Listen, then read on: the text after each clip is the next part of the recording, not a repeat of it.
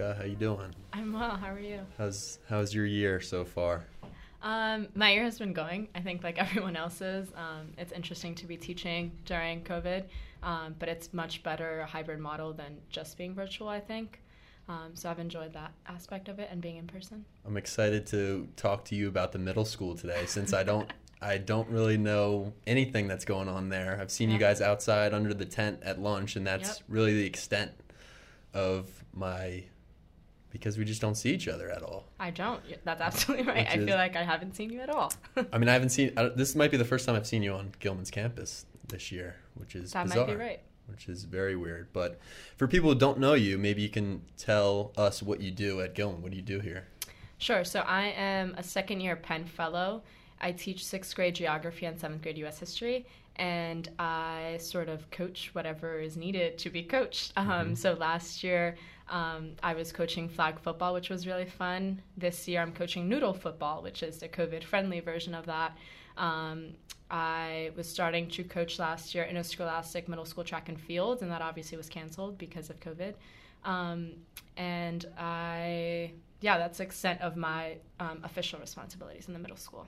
No rugby yet? You haven't started the rugby club? I brought it up briefly, um, and I was told that if football is something that's diminishing at Gilman, rugby will definitely not be something that is allowed. Really? Well, I think rugby is safer It, it is. for concussions, right? But for people who don't necessarily understand that aspect of it, they will think that it is more brutal because you're not wearing pads. But what they don't understand is if you're not wearing pads, your body is literally telling you as a mechanism, do not throw yourself at someone. yeah, like and don't football. lead with your head. And Right.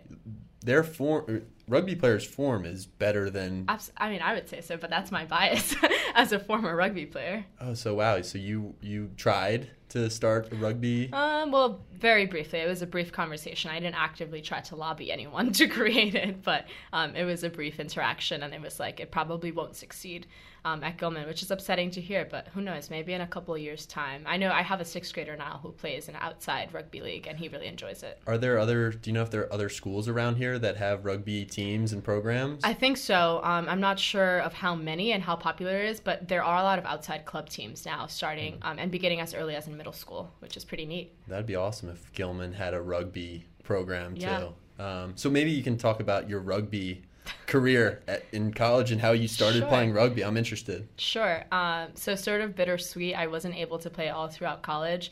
Um, I began playing my freshman year. I was a walk on. So, um, it was actually the first year that Dartmouth women's rugby was a varsity team. Um, it had been club for every single year prior. We had like a new coaching staff, and they really wanted to be varsity. So, um, the coach actually reached out to me. I would say, I don't know how this happened, but during preseason, I was like one of the people on campus. I was there for like a first generation college student, like preparatory program. So I was on campus before um, pre orientation. And she sort of just saw me and was like, I, "It looks like you can run through a brick wall." And I was like, "I don't know if that's offensive, but um, we'll see what happens." And so I tried out, and I made the team. And like, ever since I've really enjoyed the uh, I enjoyed being part of the program, but um, I was concussed unfortunately three times throughout my um, time on the rugby team. So it eventually got to the point where I could no longer like be eligible to play because I could not pass like my baseline um, Mhm. that you have to take, which was sad. But I was always a part of the team, and um, my best friends are from the team, but Mhm. I just couldn't um, partake in any competition play anymore. Well, that's all right. I mean, you're still a part of the program for four years, Yeah. right? Mhm. Yeah.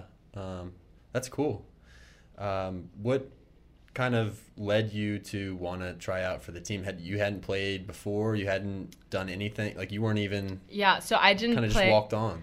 I didn't play uh, rugby, but I had always been an athlete. So I was on the cross country team um, in high school, and I played on a like interscholastic flag football league that was the varsity thing in New York City, which was really cool. Um, so I would say that it was a little more aggressive than just flag. Like I'm pretty sure I got my first concussion action in high school, um, my senior year in high school. So um, I had been exposed to like competitive play and like playing on interscholastic teams, but I had no clue that I wanted to play a sport in college. I was just like, okay, I'll be pretty athletic while still here, but Yeah. I wasn't thinking about walking on to like a varsity team and like winning a championship. Like, I don't think Yeah, that, that would have been on my radar. Kind of just fell into place and you joined, and then Yeah. you got a like. that's the biggest thing for me, which I feel lucky about, is as soon as I step foot Yeah. on campus in college, I had a group of 50 guys that were immediately my friends. So Mhm. that's, I mean, even if you weren't recruited to play rugby, you still had that all those friends for four years. Yeah, you know? immediately, and like there was no choice, right? Like you have to be my friend. We're on the same team, Right, so we better make the best out of it. Yeah. Yeah. And then, so you had the concussions, then you had the knee injury, right? Yeah, that was my senior year. Uh, it was my um, right before actually I graduated, um, Wow. and I tore my ACL and my MCL, complete ruptures, tear three.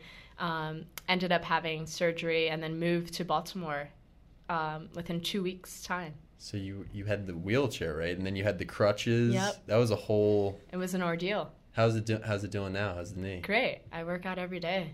Yeah, it's feeling fine. fine.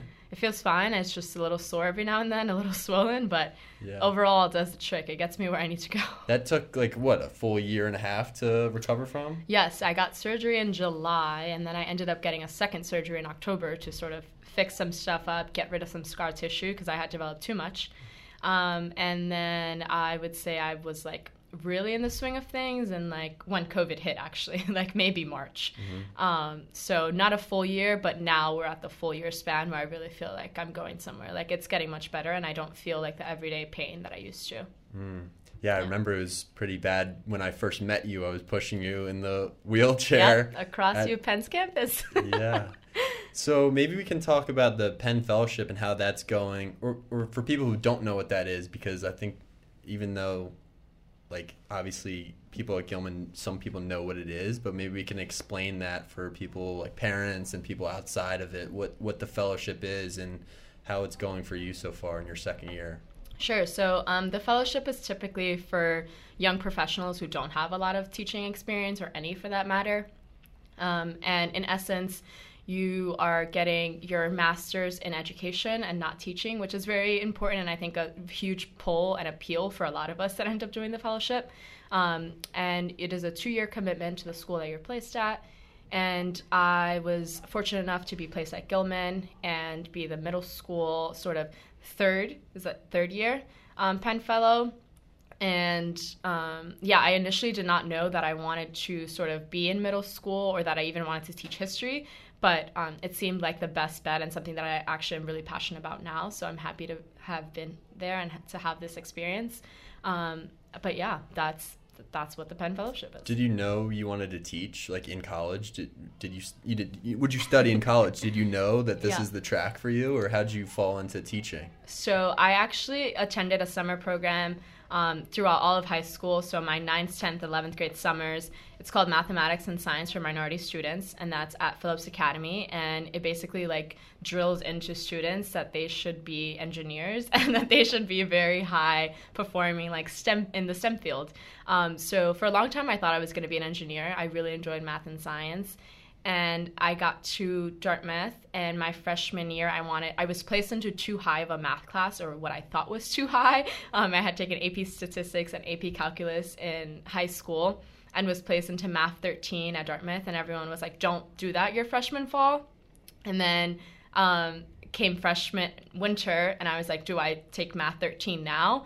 And when I like thought about it, I was like, "There's no way I remember any of this calculus anymore," and I felt like my window of opportunity had closed. Um, so to those people that told me not to do it, thank you, but also wow, you really crushed my dreams of being an engineer. Um, and so I started off then um, being a cognitive science major, and I did that for three years up until my junior year. Um, and I studied abroad my junior fall. I went to Ghana and that was what shifted my trajectory. And Oh, so, wow. Yeah, so I ended up switching my major my junior winter, which is really late. Um, and I ended up switching to sociology modified with, uh, so that, that's like a double major, I guess, at other places, um, with African and African American studies. Um, and a minor in human development and education because uh, Dartmouth doesn't allow for uh, education major, which speaks to what we value as a school sometimes. Um, so I, I knew that I wanted to do something related to education and people, but I did not know that that was going to be teaching. And the reason for that is my background in STEM and like wanting to be more then, which I think now it's funny when I say that because I'm like teachers are doing more than anyone else at this moment. Um, Yeah, that's true. Like especially with COVID, the essential Yeah. jobs. Everyone was talking about like people at the grocery store, doctors and nurses and teachers. Yeah. Right. And Yeah. all, all the other professions are kind of like oh, just uh, like you're still doing your job just Yeah. from home. yeah. Um, so yeah, so I um, sort of didn't want to be a teacher because the rationale or the thought process at Dartmouth is like, why are you going to Dartmouth to be a teacher? Like, I'm sure you got, why are you going to Harvard to be a teacher? Like, that seems counterintuitive and it's a terrible rationale that we shouldn't have, um, but it's how people operate. Yeah, I don't like that question because I've learned more teaching than I did in all my years in school. Particularly these two years, you know? Like, yeah. So.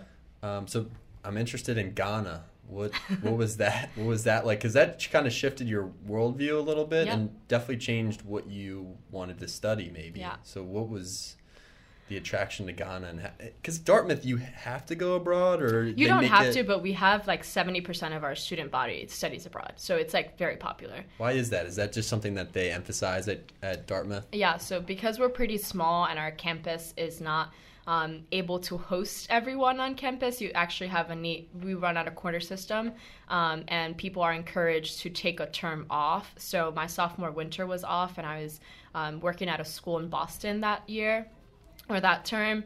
Um, and then my junior fall was going to be like another off term, and I decided to take it on but be abroad. Um, they basically just try to get people to be off campus because they're like, we can't host all 5,000 of you if you're on campus. Like, there's not enough room. Oh, okay. So it's like a way to get people to do other stuff um, in a maybe not intentional way. I don't think any architect thought of this many years ago, but it just so happened to like work in the favor of students. Um, so I knew I wanted to study abroad. I really enjoyed traveling. The first trip I took was when I was 17 to Hawaii by myself. Like I really, or sorry, I was 15. Yeah, and it was through Brown University, like one of their um, environmental leadership programs. Um, and so I knew I wanted to study abroad. I was not sure where that was going to be, but I had taken a lot of um, African American study courses in college, even previous to junior year and I had awesome professors who I really, um, who sort of like spoke about this program. It was also a unique program. It runs every two years as opposed to other programs that run every quarter or every year. Um, and so I was in Ghana from August of my junior year through um, late November, and I learned so much. Um, I had the unique experience of visiting slave castles, which was like a very intense moment, um, super emotional. I have my background is my parents are both Caribbean, they're from the Dominican Republic, so sort of trying to understand what side my family was on. Um, it's pretty interesting. Uh, yeah, I just learned so much that I never thought I would have learned and don't think I could have learned from Dartmouth's campus. Um, so I became much more interested in learning about how people interact with one another, um, why cultures are so different, how we have so still so much in common, and I started like to adopt this worldview of the world is so much smaller than we actually seem in a like sort of enormous way. Like I understand that the world is large and there are so many different cultures, but there's so much that we all share in common with one another that we don't think about very often. Um, and I wanted to explore more of that, and that's where my sociology major sort of came in. Wow, that's pretty cool. Yeah. I I'll be the first to admit I don't know really anything about Ghana. I'm what sure. what um can you can you maybe tell me about that country and that culture? What what is Yeah. it all about there, and what would you pick up? Yeah. So one thing that um, I some of my favorite facts I can share with you. Yeah, you got Uh, facts on hand. yeah, I do. Um, so I have a blog actually from when I was abroad. So if you ever want to look it up, you can. Okay, Um, what's but, it called? I don't know, like People are gonna look it up. like it's like a WordPress page. It's like FSP like Accra, A C C R A. okay. Um, and you can probably find it, but don't necessarily look.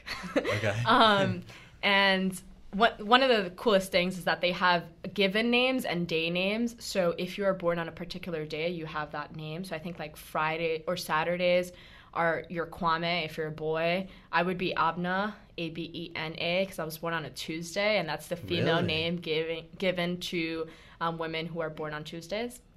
Um, so that was my name pretty often. I was called Abena instead of Erica.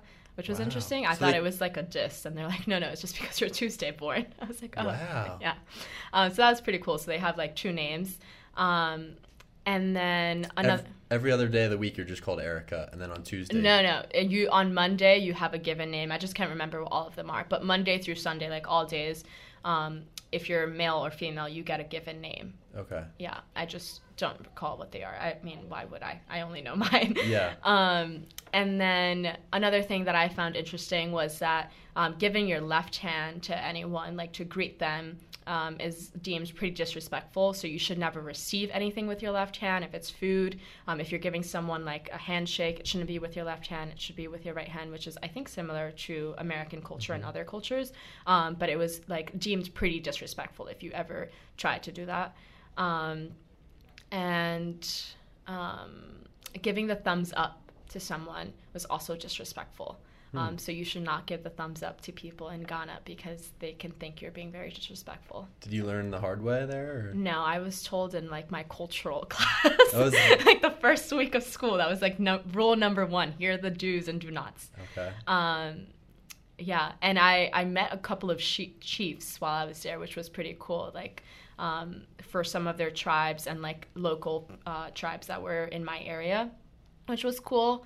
Um, and yeah, and yeah, those are my fun facts. I can't. Did you stay with the family? Did you stay in a hotel? Where where'd you stay? Where'd yeah, you live? so we did not have host families because the year previously, that was, um, uh, or two years before that, um, there were some issues that occurred from just um, students in the program. So they actually shifted it, and we were like in our own. Um, so I lived with three other girls who were also on the trip with me. It was a very small study abroad program. It was eight of us. Um, so I lived with the other three females who were on the trip in um, uh, an apartment complex, like maybe a five minute walk from the university. Okay. Um, so yeah, but I wish I would have stayed with a host family. I think it would have been a neater experience or more. I would have learned a bit more. I Did you think. make friends and everything down there? Did you meet a lot of people? I'm sure. Yeah, so it was cool because we actually attended Webster University in Ghana, which um, there's a Webster University in the U.S. and that's just their um, sort of satellite campus. Um, and then we were also near the close or the biggest university, so University of Legon, um, which is the capital, like in Accra, Ghana. Um, so we were like a five minute walk from there. So like we often used their facilities. Like we would run on the track at like five o'clock in the morning, and we met a lot of people through that Okay. um, which was neat. So we had like two universities that we often like associated with. Mm-hmm. Um, so yeah, I, and I'm still in contact with those people actually, which is pretty cool. Through social media. And, Yeah. Yeah. Cool. Yeah, and we're like trying to have a five year anniversary where we go back. So hopefully that happens. That's coming up. Yeah, but hopefully that Yeah. able to happen. I know. Yeah. And you probably keep in touch with the Dartmouth girls still too. yeah. So what? Um. So when you went to Ghana, what made you switch from your original interest in math, science Yeah. to sociology? Did, did that happen in Ghana? Yeah. Okay. Uh, I would say it happened like I, was taking this course called um, Indigenous Slavery, and I first off was completely ignorant to the fact that um, African people also enslaved one another, um, not for the same reasons, obviously, like the transatlantic slave trade, and when we study that, but um, it still existed, and I was completely ignorant to that before, and I was really fascinated by that. Um, I also did a project during that term where I was looking at refugees um, from Liberia and how they had come to Ghana. In fact, I had like, I would say of the strip that I lived on, there were very often refugee populations on there, like begging for money and food and stuff. And I was again fascinated by that idea and that concept of um, people having to literally like seek asylum in neighboring nations for whatever reason. Um, so I would say like it was just I, I was much more intrigued by what I was beginning to learn and study compared to um, the monotonous like cognitive science where I was learning about the brain, but I wasn't thinking about. I was thinking about how certain things work within itself as a function, but I wasn't ever thinking about the person and how it might be different for different people, um, if that makes sense. And I, I like the more holistic picture that I was painting with sociology, where I can still use my background in cognitive science, Mm-hmm, but consider how it's very different for people across the world. You know, like it, it was just making me, I think, think more broadly about the things that I had been interested in and be able to consider like new issues that were sort of pressing in my mind. Yeah, I think for a lot of people studying abroad and living in another country, complete. We had Zealand on. Zealand was on the podcast, Yeah. and we were talking about that too. Like, he does a really good job in his Spanish class making the Spanish language and what Right. living in Spain or Mexico would be like. You know, real to the students in mm-hmm. class, but there's nothing like going to another country, and it just it sh- shifts your worldview completely. Yeah, I think it's super cliche, and I still think it's super true. Yeah. Well, I think a lot of cliches are pretty true if you if you dive into them. We were talking about that today in class, but um, so you were there for one semester, Mhm. met a lot of people, were with your Dartmouth friends. That sounds. So you came back and all of a sudden you were like, I'm going to be a sociology major. Yeah, so I actually sat down with my best friend who was a sociology major at the time, um, and I had to change my sort of like declaration. Um, so I this is fairly late, junior year, to yeah, change it's like your major. unheard of at Dartmouth particularly. Oh yeah, I mean, junior year you're like rat, you're finishing up. You could be Right. done by senior year. Your major. Yeah, so I had never taken a sociology class um, at Dartmouth previous to that and got back to campus junior winter and was in four, enrolled in four sociology classes. Um, and you only take three classes at Dartmouth, but I was like, I need to get ahead on, like, I need to do something quicker. Um, and so I ended up being in a class with a lot of like freshmen. I was like, oh, this kind of sucks, but it was awesome. Um, yeah, so I sat down with my friend and I was like, how do I declare my new major? Because it needs to happen. Yeah. Yeah. Wow. I didn't know that. That's pretty cool. Um, only three classes at Dartmouth. Yes, because we run on a quarter system. So what you Okay, learn okay. at Harvard in 16 weeks, we learn in 10, okay? um, so maybe I'm interested in your experience at Dartmouth because just from talking to you, I know that you loved that experience there. yeah. Um, what were some of the things you did on campus other than rugby and switching your major? What, what was that time at Dartmouth like for you? Um, so it was, I think, one of my the best four years of my life. People say that often. Again, another cliche. That's very true. Yeah. Um, and I think one of the best things about it was um, feeling like you are at a small school that is still affording you the same opportunities as big schools do. Um, so you are able to do research with prof- professors. You're able to sort of take advantage of being on campus and having like a wide array of friends um, that I think that in big schools you you don't necessarily get that. Like you find your group and you're like, this is my group and I don't want to branch out. Um, but my graduating class was like 1,200 kids, which is not huge. And so I was able to sort of meet a lot people from different social groups, which was nice. Um, and I was a first generation college student in, in college. Um, and so I was part of the FGLI, is what they now call it, so first generation low income, um, which doesn't necessarily always apply to everyone in the group, but that's what they name it. Um, and I led, there's this conference called the IVG, which is like across, it started off with just um, Ivy League students and that were first gen having this conference once a year, but it's now expanded nationwide to include other schools. So now I think it's up to like 36 schools. Um, so that was a fun thing to be a part of, like get together once a year with these people who were like minded and sort of went through similar struggles. So I very much enjoyed being a part of that community at Dartmouth, and that gave me a lot of my friends. Um, You went to certain locations for that yeah, across so the country? So one year or- it was the one year that I led the conference officially. It was at Harvard actually. Okay. Um, the year after that was at Yale. The year before that was at Brown. Um, I think that they still try to stick to like um, Ivy League locations, but students from like Pomona College in California were there, Mhm. which was really neat. Um, and then another thing that I was very much involved with was the social, the Center for Social Impact and Service on campus. Um, so my senior winter, or yeah, my senior like inter- winterim, I was actually able to do service in the Dominican Republic, which is like really neat because my parents are from there. I've been there a bunch of times, um, and so we did like two weeks of service on a service learning trip. Um, so yeah, I just like very much took up, up like advantage of opportunities that I think like aren't always afforded at bigger schools when you may not even be aware of that. Mhm. Um, my freshman year, I applied to like teach English in China at um, a school through a particular program. I didn't get accepted, but um, if I would have, it would have been a cool experience right. too. Um, and so yeah, I, I tried to take advantage of as many like smaller opportunities um, while I was at Dartmouth. Especially if you can travel too. Yeah. So would you what were the service projects in the Dominican Republic? So we worked with this organization called the Mariposa Foundation, which means the Butterfly Foundation, um, and it's a program for all girls between the ages of um, six, I believe, or seven, all the way through high school. And what they try to do is, in essence, get these girls who are definitely from low-income homes, oftentimes from broken families, um, and they like teach them to like surfboard. They teach them to swim. Um, they teach them how to do school, like how to get resources and give them resources. Um, and a lot of these girls end up going to like um, international schools. So they there's um, girls that are in Costa Rica at the international school there. One went to Hong Kong to their international school there. So in essence, just giving them opportunities beyond the island of the Dominican Republic. Mm. Um, so we worked with them for two weeks, and they do a lot of like environmental conservation. So we also um, did some environmental stuff there. Um, and like learned a lot. Like I learned so much on that trip that my parents had not told me about before. Um, Is that your first really time there?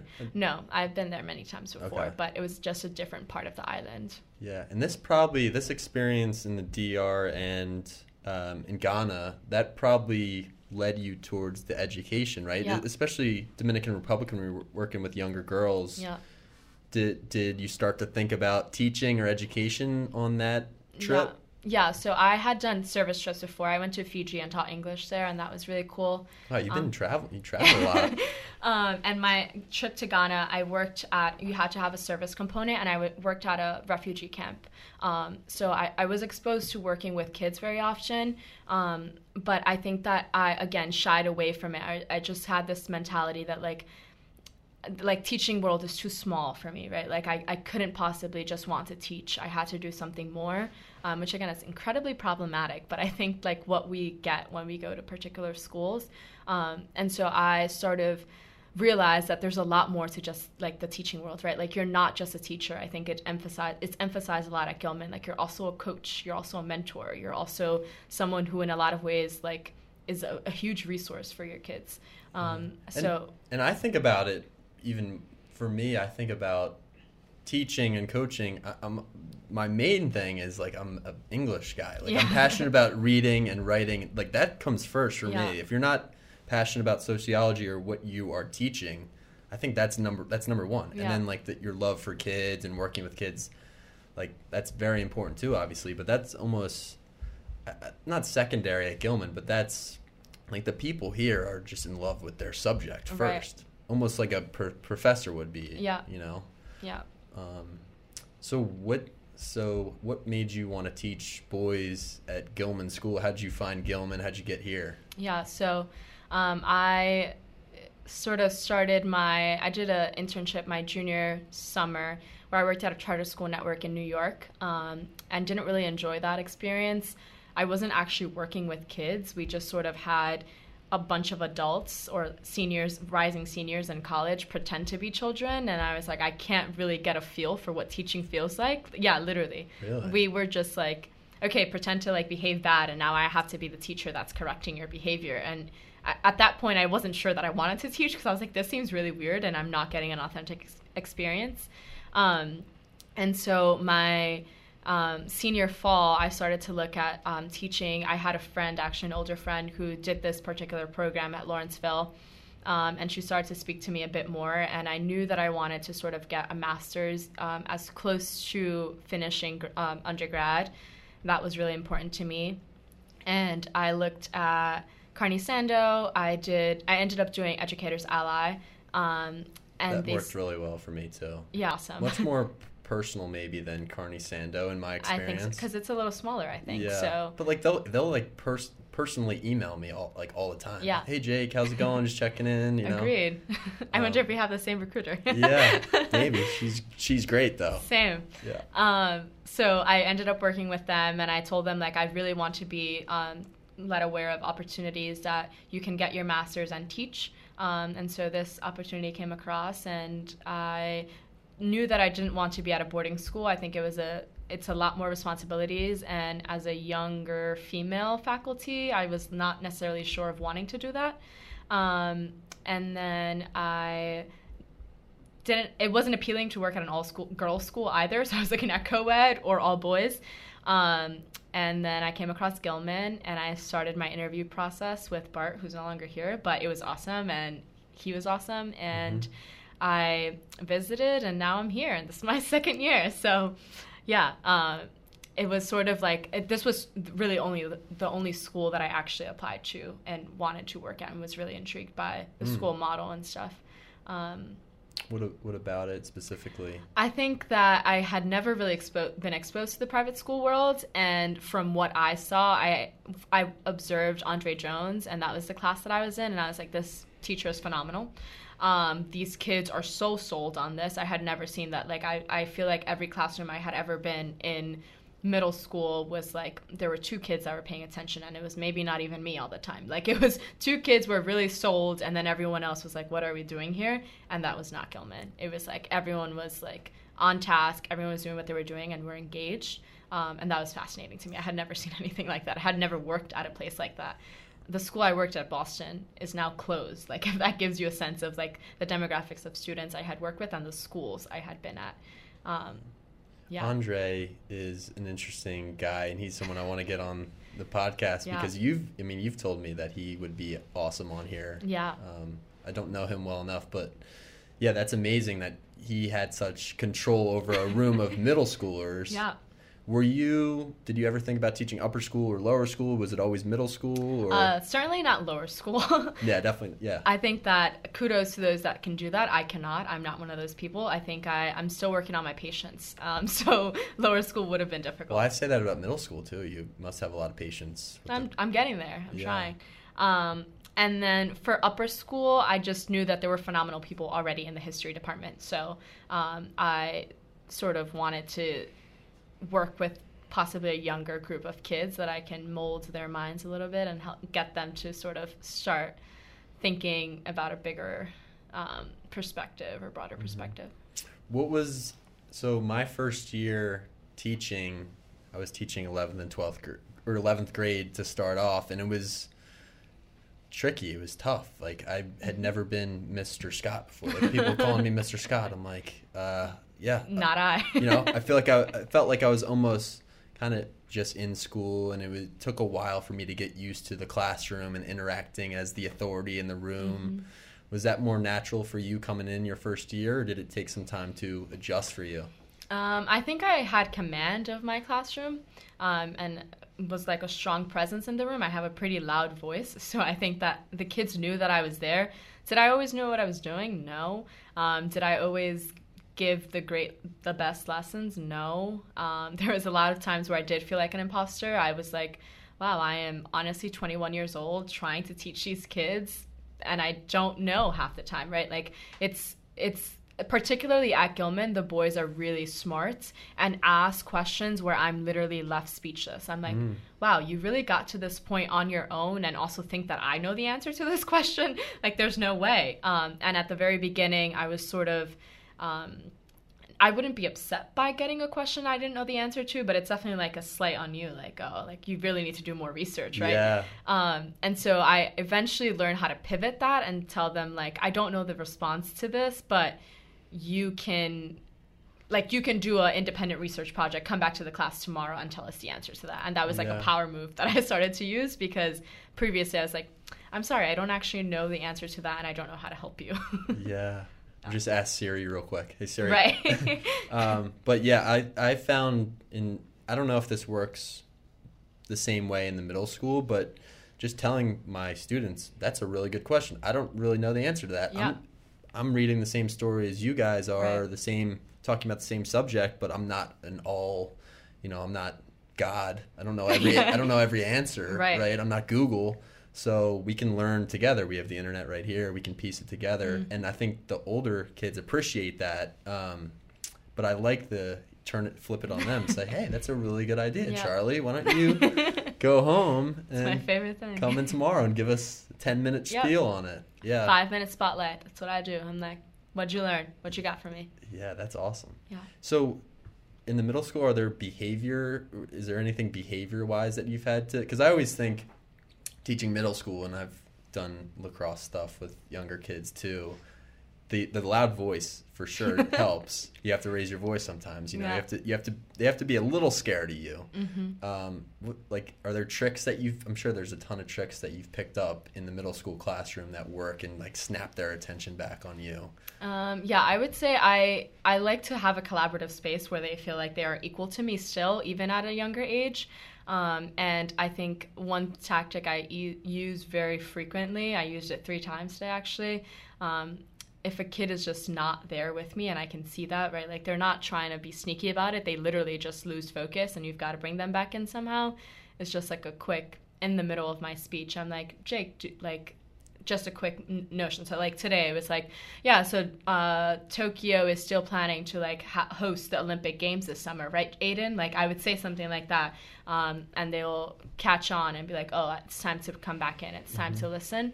Um, and then another thing for me is just, um, yeah, I think it's just making sure that kids are 100% engaged with you and if they have those moments but they where they aren't like it isn't the end of the world right it's human nature to sort of fall Yeah. in and out every once in a while um, yeah I have those moments all I'm the sure time. you do, All the time. um, especially on Zoom. It's very hard to stay yeah in tune on Zoom. Are you got you guys are hybrid model, right? You're you're yeah so we have wednesdays we're on zoom um, but every other day we're in person okay. So that's good. yeah Um, how has the Zoom been going for you, or how, how have you uh, how have you woven technology into this whole situation? I'm sure you're pretty good with it, but what what are some things that are working for you during COVID with the technology and the teaching? You know, it's a very bizarre situation. Yeah, I would say that um, Wednesdays are pretty interesting when I do get to meet with my classes. Um, and I think that technology works best on Wednesdays because we're all at home, not counting on just one internet Wi Fi connection. Um, so I, I, I sometimes feel like I'm able to do more actually on those virtual days just because I'm not worried about who's in class and who's at home and how I have to work the owl, right? Um, but I think that because we've been virtual or we have people that are still virtual while we're in person, um, I've been afforded different privileges. Like in like last year i was able to have all of my kids interview someone from africa for their research project. Like i literally tapped into my network and i was like these are my 11 kids and every single one of them is going to do a research project about a particular country. That wouldn't have happened had my kids been in person because there would what would those 10 other kids be doing while one kid is interviewing someone right? So i was able to do that. Oh, that's Um, cool. yeah, How did that go? It was awesome. Yeah. Um, they exist on my Google Drive. I was hoping to make it bigger than that, but I'll speak to our librarian and see what can happen. That'd but be awesome. yeah, it's pretty cool. I, I mean, they were like interviewing like 30 year olds and they were like having a conversation, which again, another appealing part about Gilman boys, like can just carry themselves in a particular way that's pretty impressive that I don't Mhm. think every 11 year old can do Mm-mm. Like using technology to your advantage i think has definitely been a learning curve but has been a productive and effective one Yeah, and I think especially with the Penn Fellowship, you've gotten a lot of experience Yeah. with the on, especially now. yeah For me, that program was super helpful because it's not you're doing your masters while you're having this teaching experience, but your masters is mostly all online and Yeah. through Canvas and through. Uh, we didn't use Torch. Zoom. Torch is another one. Mhm. Just these different apps and programs online that we're learning how to use. So as soon as COVID hit and we were virtual, it was like, oh, okay. i've been doing this yeah, I've been doing this for two years. yep Uh, but that's hard for other people to pick up and figure out. Um, Mm-hmm. But the Penn Fellowship right now, that's too bad that you can't have those weekends and those weeks at Penn and the other schools. But how has that been going in your second year? I haven't really talked to you too much about that. Um, it's going well. I s- started my inquiry officially, um, which has been very fun. Um, I my inquiry question, in case you're curious, is um, how can I create opportunities for students to engage in the critical retelling of American history? Um, so basically, having kids critically think about the way that history is presented to them, which has been fascinating to sort of get their feedback and their responses.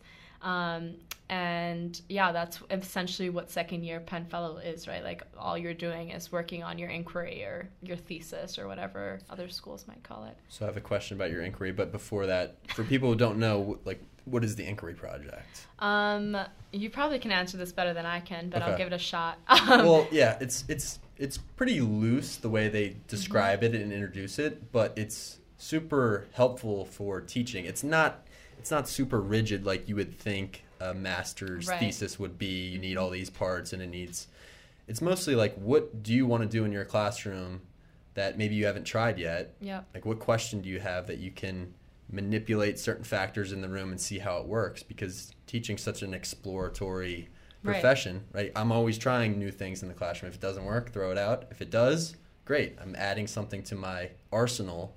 Um, but it's like a year, it's a year long hmm question or process, something that you want to work into your curriculum, see if it works, and then like gathering data. And by Mhm. data, it's just really your observations, right? It's like Mhm. how is this working, and how are my students interacting with this that I'm bringing into the classroom. Yeah. that's how I describe it. Yeah, I would say just to add on to that, it's a bit more of reflective, like we, we like to call ourselves reflective practitioners, right? Like you are like purposely thinking about pedagogical approaches. You're thinking about the curriculum you're using in your classroom. You're thinking about the ways you're thinking about your environment, what you're changing. Um, so to me, that was also an appeal. Like I, I think that we can get caught up in our craft sometimes and think like we've nailed it, like we've been doing this for so long, like this is the best that it's going to be.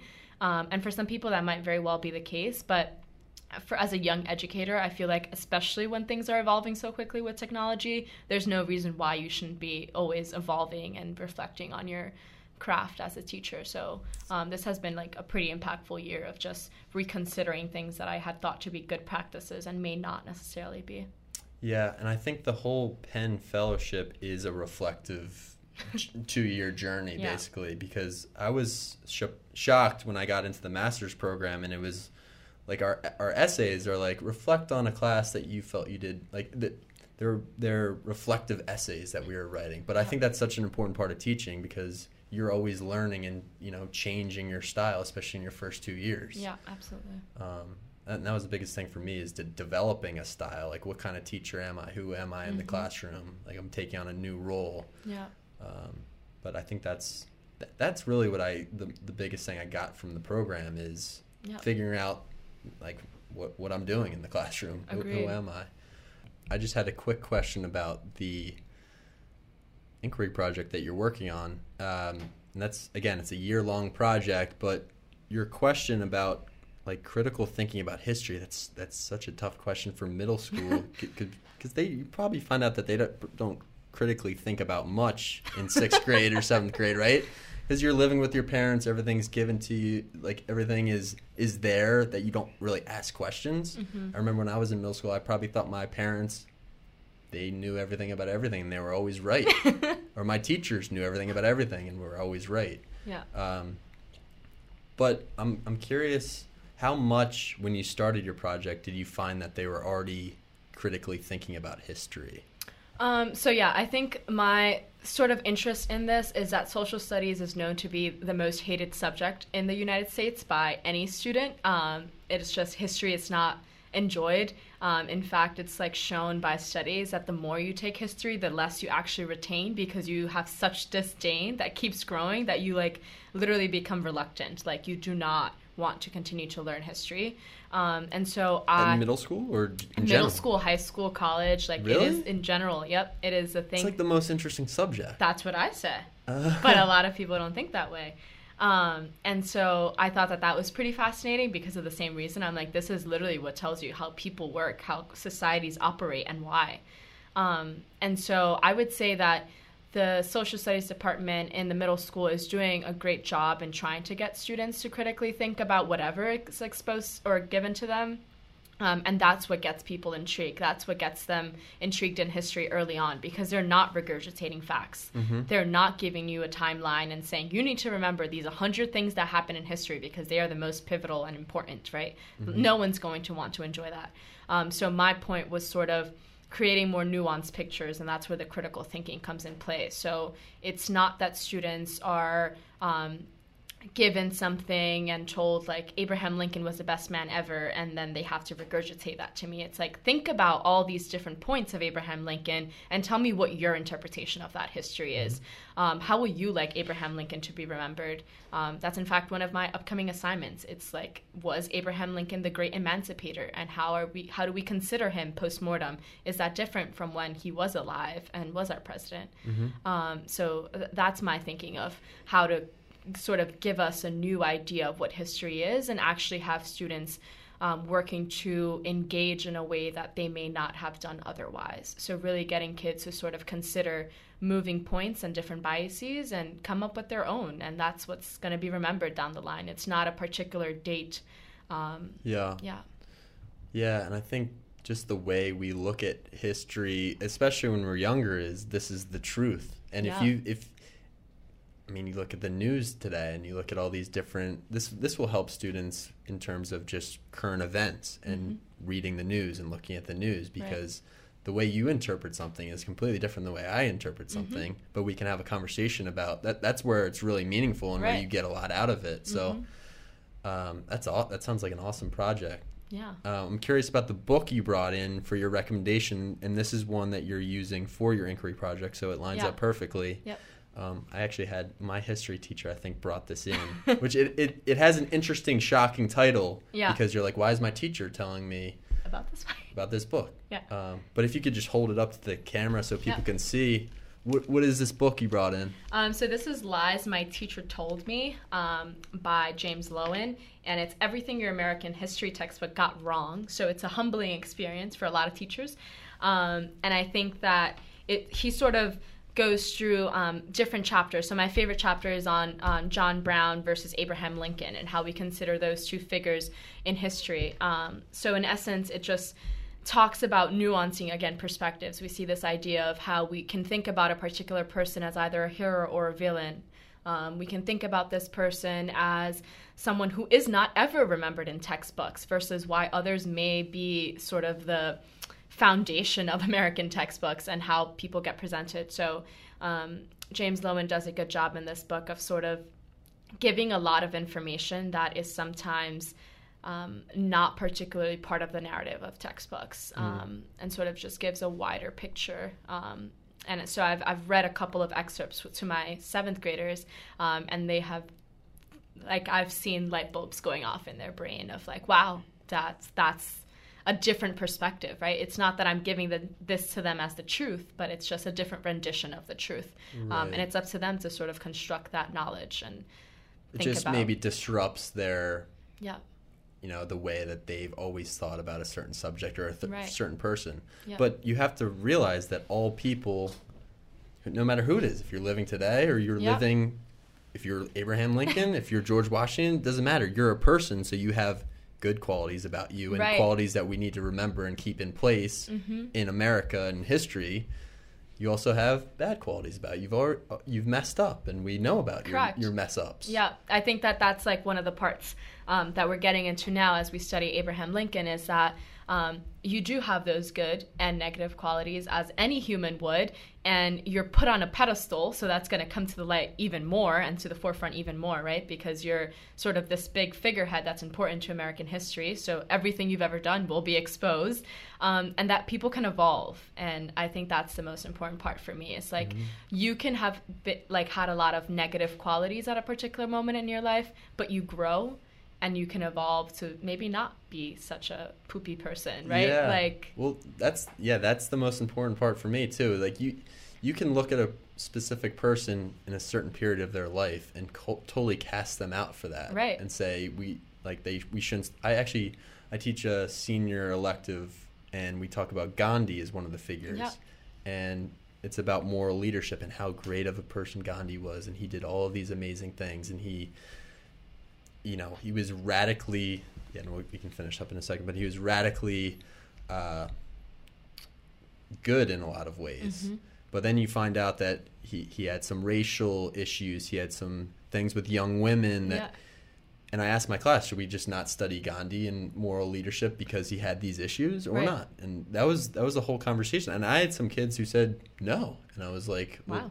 and And I was like, wow, like tell me more. I want to I want to talk about that because in my opinion, it's not black or white. And we I, wouldn't want someone 30 years from now looking back on me and say, well, I hope you're still alive in 30 years. Yeah, or 100, 100 years, whatever. 100 years, like looking back on us as a generation and Yeah. all the things that we're doing that they're going to find out are just super wrong. Right, right. You know? I think like a super fascinating project would be like give excerpts of Abraham Lincoln's life at a particular point and then at a different point, and you'll see like are these two people the same person? Yes, in fact, it is. And when kids come to that like conclusion, they're like, "Holy smokes!" Like so, any rendition of history that you received, if it's just about about a particular time period, it's not always going to be the full truth, right? Um, so one of my kids uh, said like, "Well, how do we know what we're learning is the truth?" And I'm like, "Well, that's for you to decide for yourself, right? Like, there's no way that I can tell you that one particular thought is the truth because." As we see, it continues to be evolved, particularly when we're studying history. Like things come to the surface sometimes later rather than sooner, right? So, Yeah. um, yeah, Mhm. it's been a fascinating year to sort of begin to study this stuff. Yeah, and like we don't even know the truth in current events today. How are we going to know the truth in 1856? Yeah. It's just uh, it's a conversation. So I think that's an awesome Certainly. project and a great recommendation to just disrupt like your version of reality and Yep. create these conversations. So. Um, but Erica, it's a pleasure to have you on the podcast. Shame you, shame you have to wrap up now, but hopefully you can come back and we can talk more about how this inquiry project is going for you in your second year. Would love to. Thank you for having me on. It's been a pleasure. Thank you.